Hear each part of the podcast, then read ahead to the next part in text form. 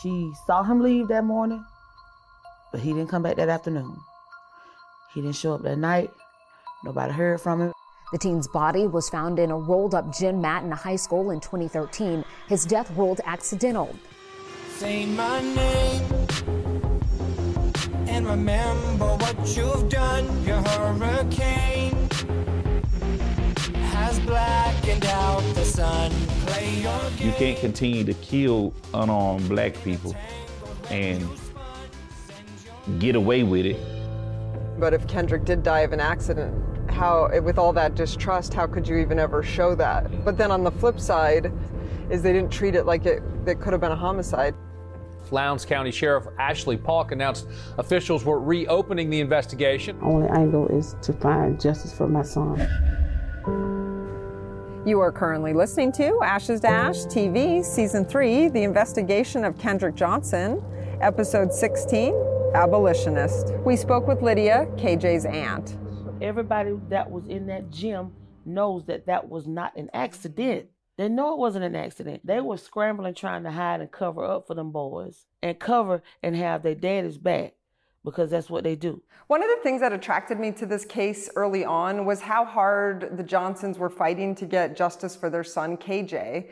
I love to see when a family believes that the results of a case are not accurate, that they're fighting also, and then it helps a lot for me to come fight alongside of them. My hope was to really dig into this investigation and help the family get the answers that they so desperately were asking for. Time and time again, however, after speaking with people who were actually there, people who knew KJ, or those who were actually involved in the investigation, I find more and more evidence and information that leads me to believe that the Bells were not involved in what happened to KJ. Furthermore, when you actually look into why people believe that the Bell brothers were involved, you can quickly see when we speak to the people who were actually there that the media has definitely twisted the truth. Please understand that this is an investigative series. So when I start any of these series, I don't know where they're going to end up because I'm actually investigating in real time. You guys almost get to see the interviews and evidence about the same time I'm getting to those points. So please understand this is an ongoing series. There's a lot more to come but you have to be a little bit patient because I'm in the middle of it still. So as I know the information, I will release it to the public. We have been uncovering a lot, and one thing I really like to stay true to in this series is showing how we get to the conclusions we do. So I promise you that we will show all of our work so that you can make up your mind for yourself. From speaking to KJ's family, I had really gotten the impression that they believed that the Bell brothers were involved in KJ's death. One reason I've been given quite often as what would have been a motive for Brian killing KJ is a fight that happened on the bus. Obviously, in the last couple episodes, we've gone over this, and I just do not believe that that fight, a year and three months before KJ ends up dead, was actually a simmering feud how the media has made it out to be.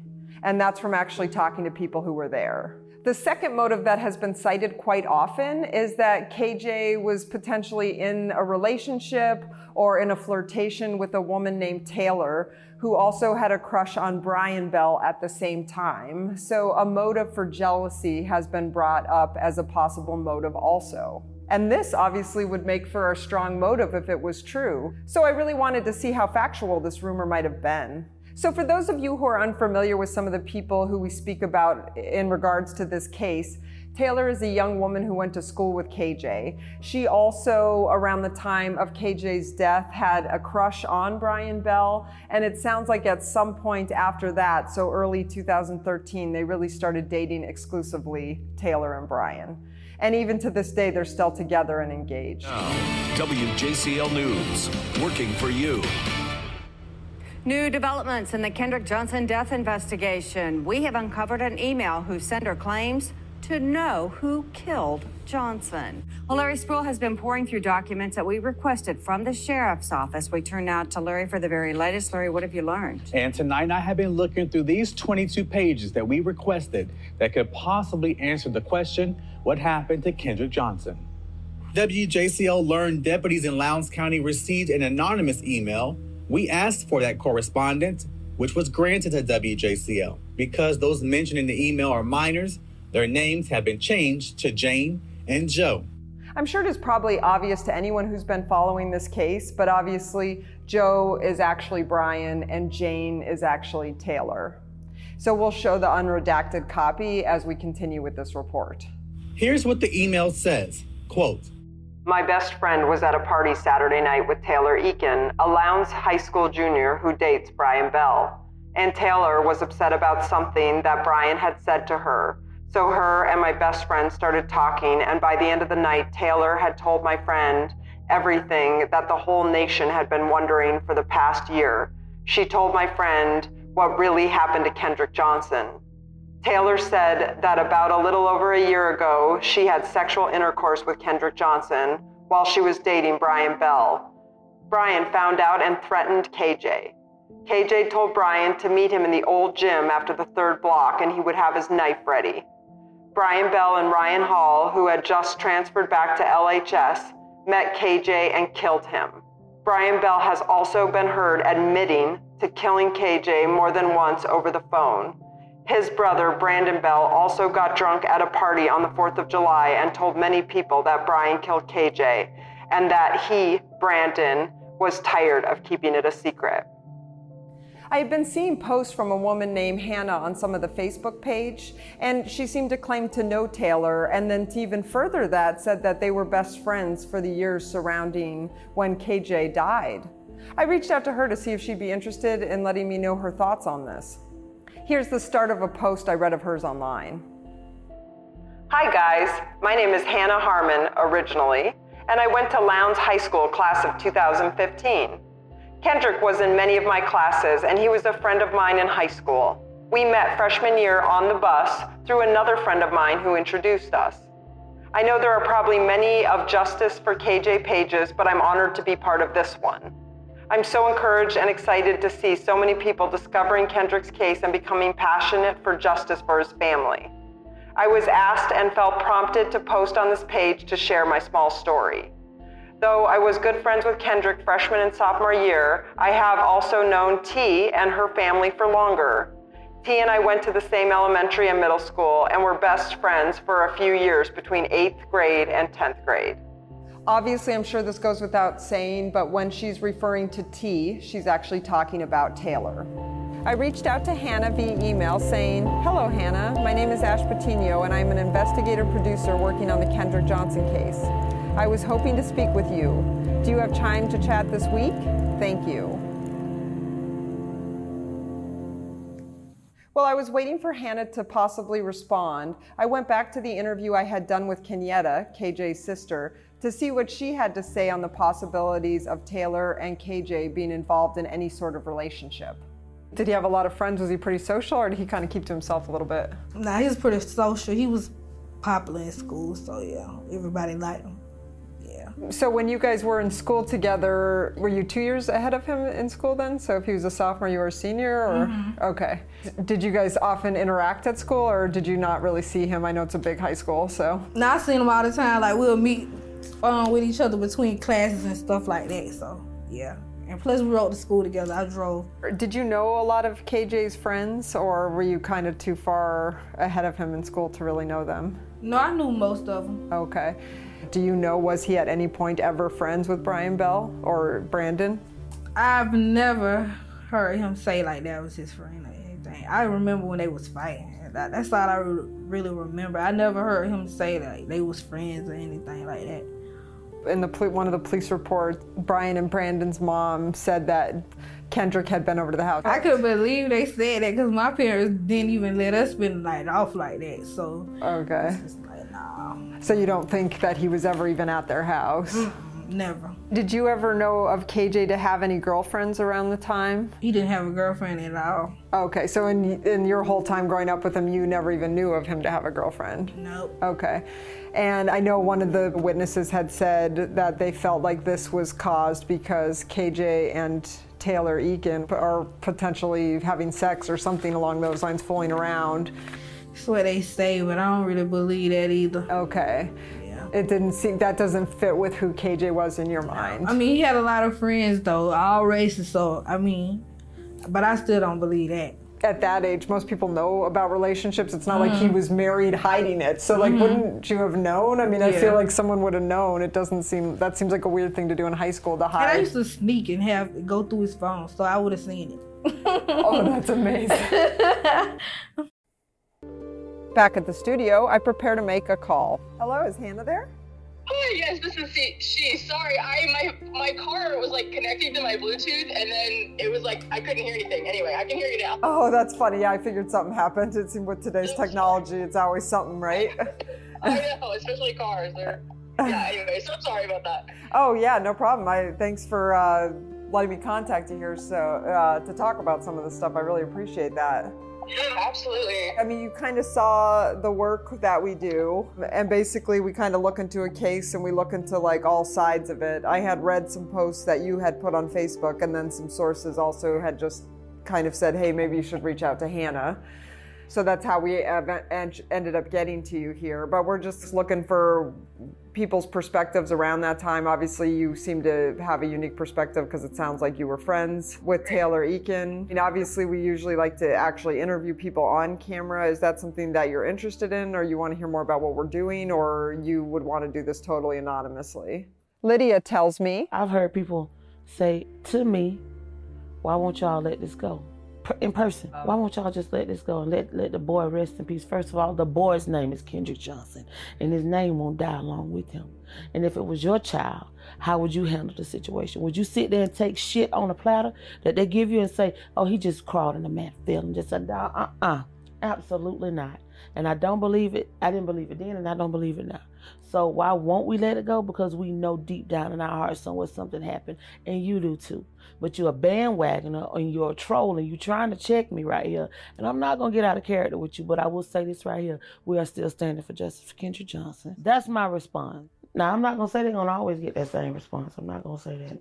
We can't just sit back and let it go. We can't just keep letting them feed us lies. And Ashley Paulk should have just he should have just let it go versus coming out with all this. My name is Hannah Harmon. I was class of 2015. I graduated Lowndes High School in the same class as Kendrick, and yeah, I don't live there anymore. But so yeah. Obviously. yeah, Chicago. What was your friendship like with Kendrick? Would you say you were good friends? What did that look like? We were not super close. I met Kendrick through our f- mutual friend Solomon, who I think they are really, I mean, they were really good friends. They called each other cousins. I don't, I don't know if they're actually related, but Solomon and I rode the same bus uh, home and we were, we were good friends. We had a lot of classes together and that's how I met Kendrick. But Kendrick and I did have one class together our freshman year. So I wouldn't say we were super close. I, I knew Solomon a lot better and some of the other guys in their friend group, but I did know Kendrick and we did hang out a few times. Had you ever seen Kendrick in a relationship? I mean, I know you're not really close with him, so you might not have known the inner workings, but had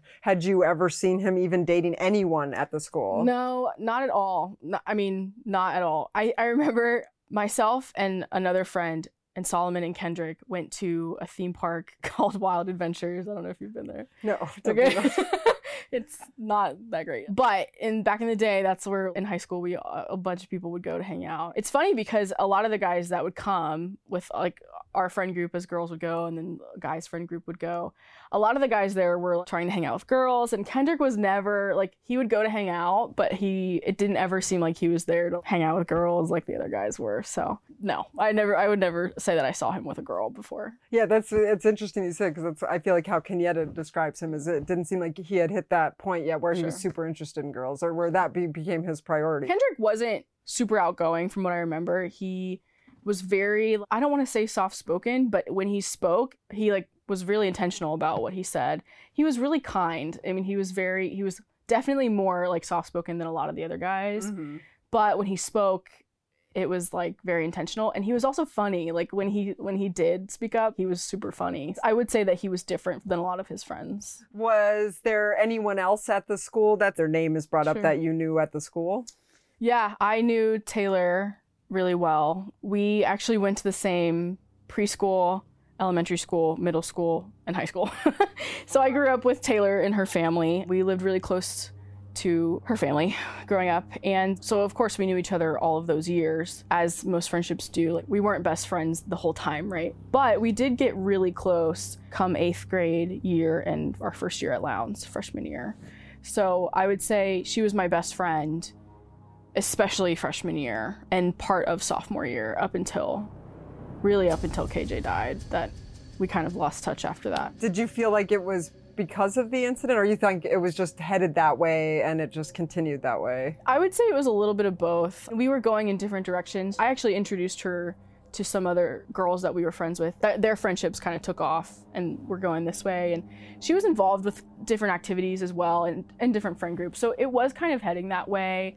I made another friend who I was starting to kind of hang out with a little bit more. And so we were kind of heading in that direction. Did you ever think that there was anything going on between Taylor and KJ? No way. Not not even a little bit. No. Taylor, from what I remember, uh, and in, in my opinion, was you know, she really liked Brian a lot. I remember Taylor dated someone else before Brian, and I remember that not lasting very long, really short. And then as soon as they kind of, the first guy kind of faded off, I remember going to football games and Taylor, you know, paying a lot of attention to Brian. From what I remember, they had a rocky start. I know Brian was kind of here and there a little bit.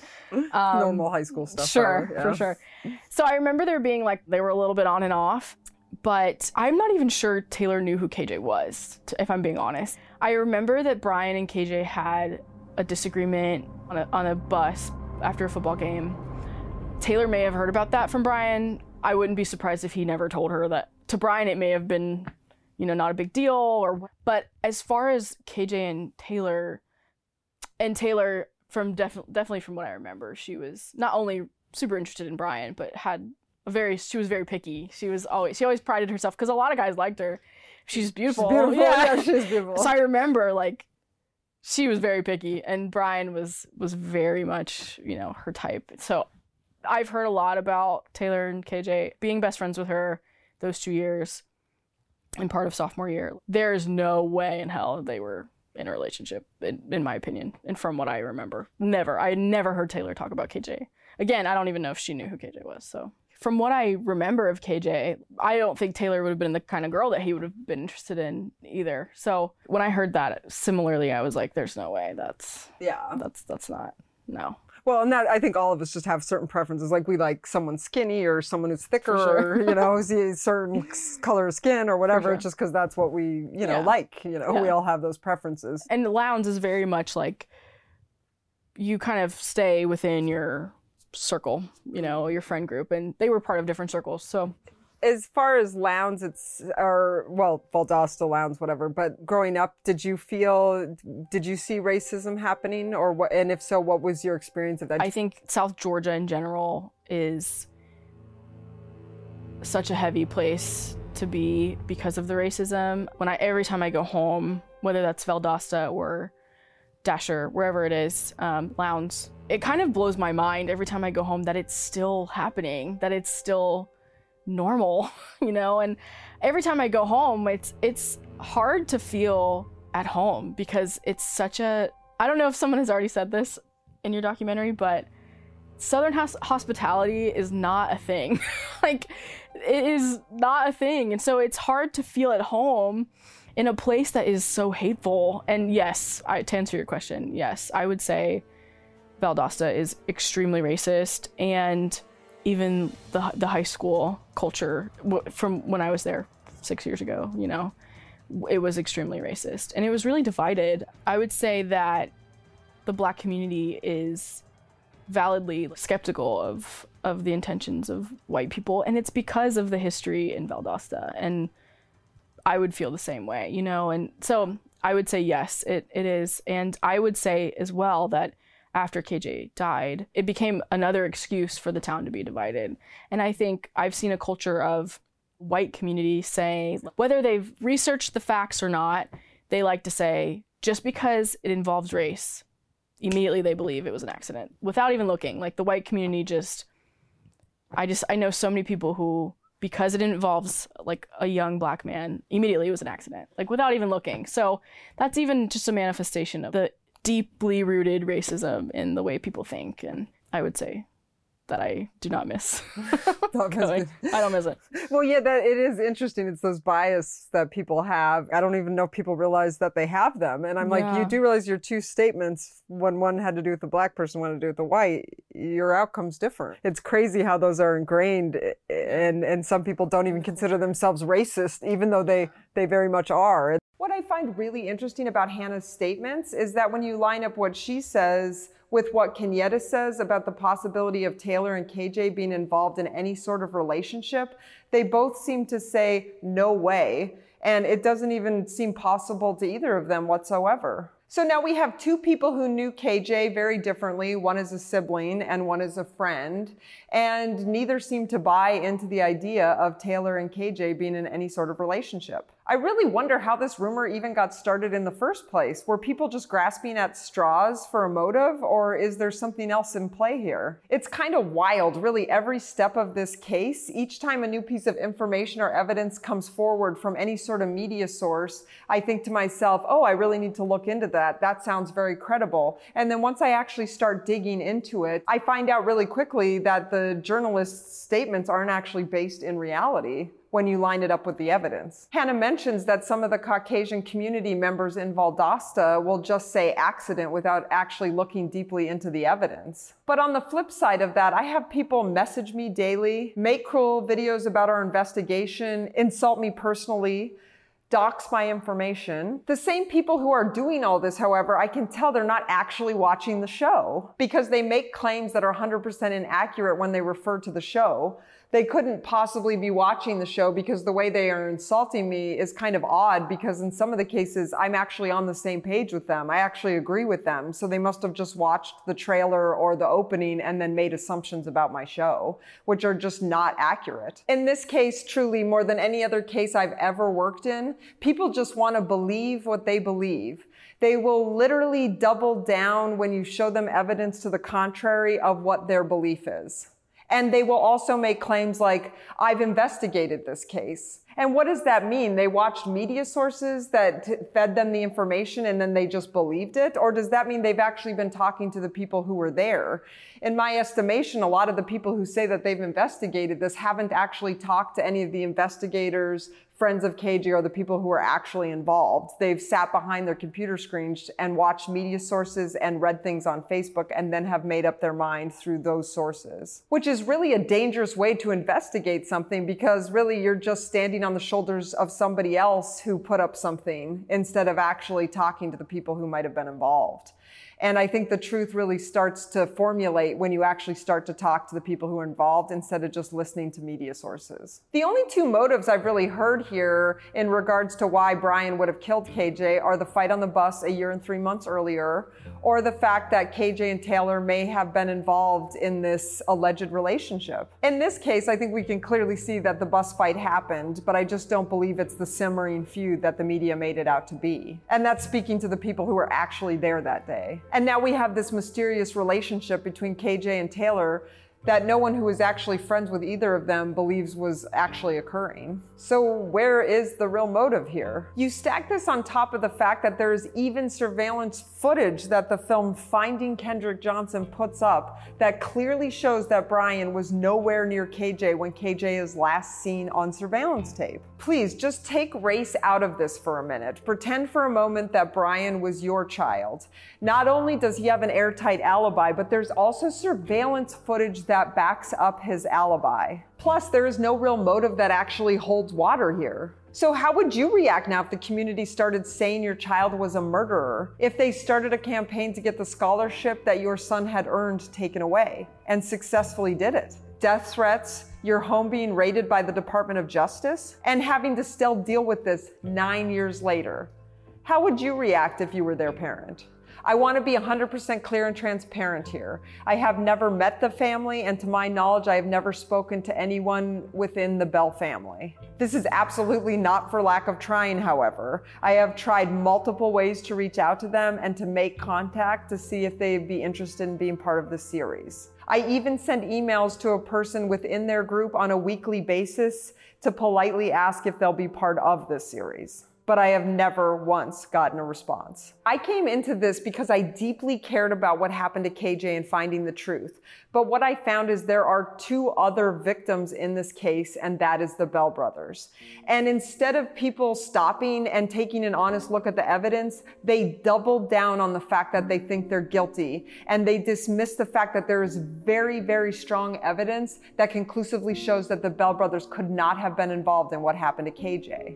These same people refuse, and I mean literally flat out refuse, to look at the evidence and explain to me why it's not accurate. If you are watching my series and you want to sit here and tell me that the Bells are guilty, I'm more than happy to listen to you, but you first have to answer the following questions for me. One, how is it possible that Brian Bell killed KJ when he's in an entirely different part of the school, captured on surveillance tape during the last minutes of KJ ever being seen? Two, why is Brian shown as being present in class when he's supposedly killing KJ during that block? What do you think Brian's motive was? If you think it was because KJ and Taylor were in some sort of secret relationship, what evidence do you have to back that up? Why do you also then think Branden, Brian's brother, was involved when he is on a bus to Macon, Georgia at the time to go to a wrestling tournament? If Branden Bell was involved, please explain to me why the log shows that the bus left closer to 12:30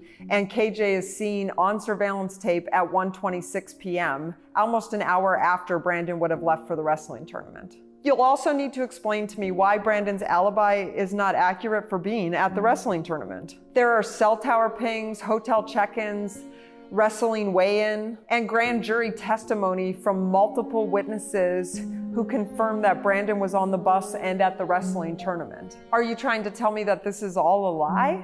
Sorry, I just don't buy it.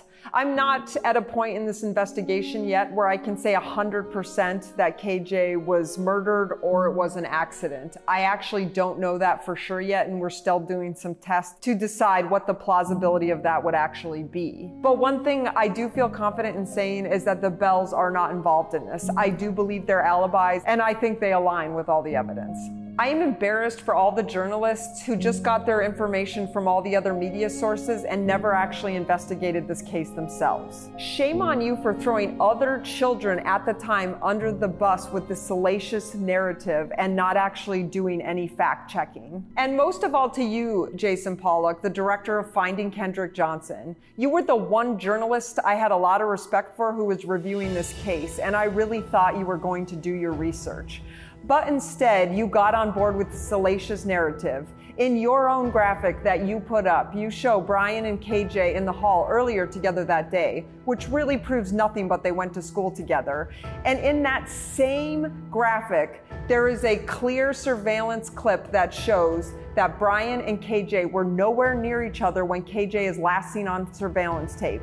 You conveniently forgot to mention this, and instead you focus on a clip of the two of them in the hall together hours before Kendrick is last seen on surveillance tape. Shame on you. You're the one who actually put up the footage that exonerates Brian Bell, and you're the one who chose to ignore it. You call yourself an abolitionist, Jason Pollock, but what about being fair to all humans? no matter what race they are. Just because the Bell brothers are white males doesn't automatically make them guilty of a crime of murder, especially when there is sufficient evidence to show that there is no way they were involved. I'm pretty sure my findings are going to scare away the last three people actually watching this series, the Kendrick Johnson investigation. But you know what? I'm okay with that because I'm only ever going to go where the evidence leads me and I'm going to stand by evidence that can be backed up. And if I feel that that's the truth, I'm going to stand next to it, show my work, and let you guys decide for yourself. Ashes to Ash is created by Ash Patino. Associate producer, Kay Giordano. Crew, Nick Goncalves. Title music, Bones by Eight Graves. Web design for Ashes to Ash TV was done by Second Melody, secondmelody.com. Subscribe on the website for commercial free content, early access to episodes, uncut interviews, and discounted merchandise. Ashes to Ash TV.com, A S H E S T O A S H TV.com. Please follow me on Facebook at Ashes Dash True Crime, YouTube, Instagram, and Twitter at Ashes Dash TV. If you have a tip or information, information, please email me at ashland57 at gmail.com, A-S-H-L-A-N-D 57 at gmail.com. We can keep you anonymous. If you know of any illegal activity regarding this case, please contact your local law enforcement.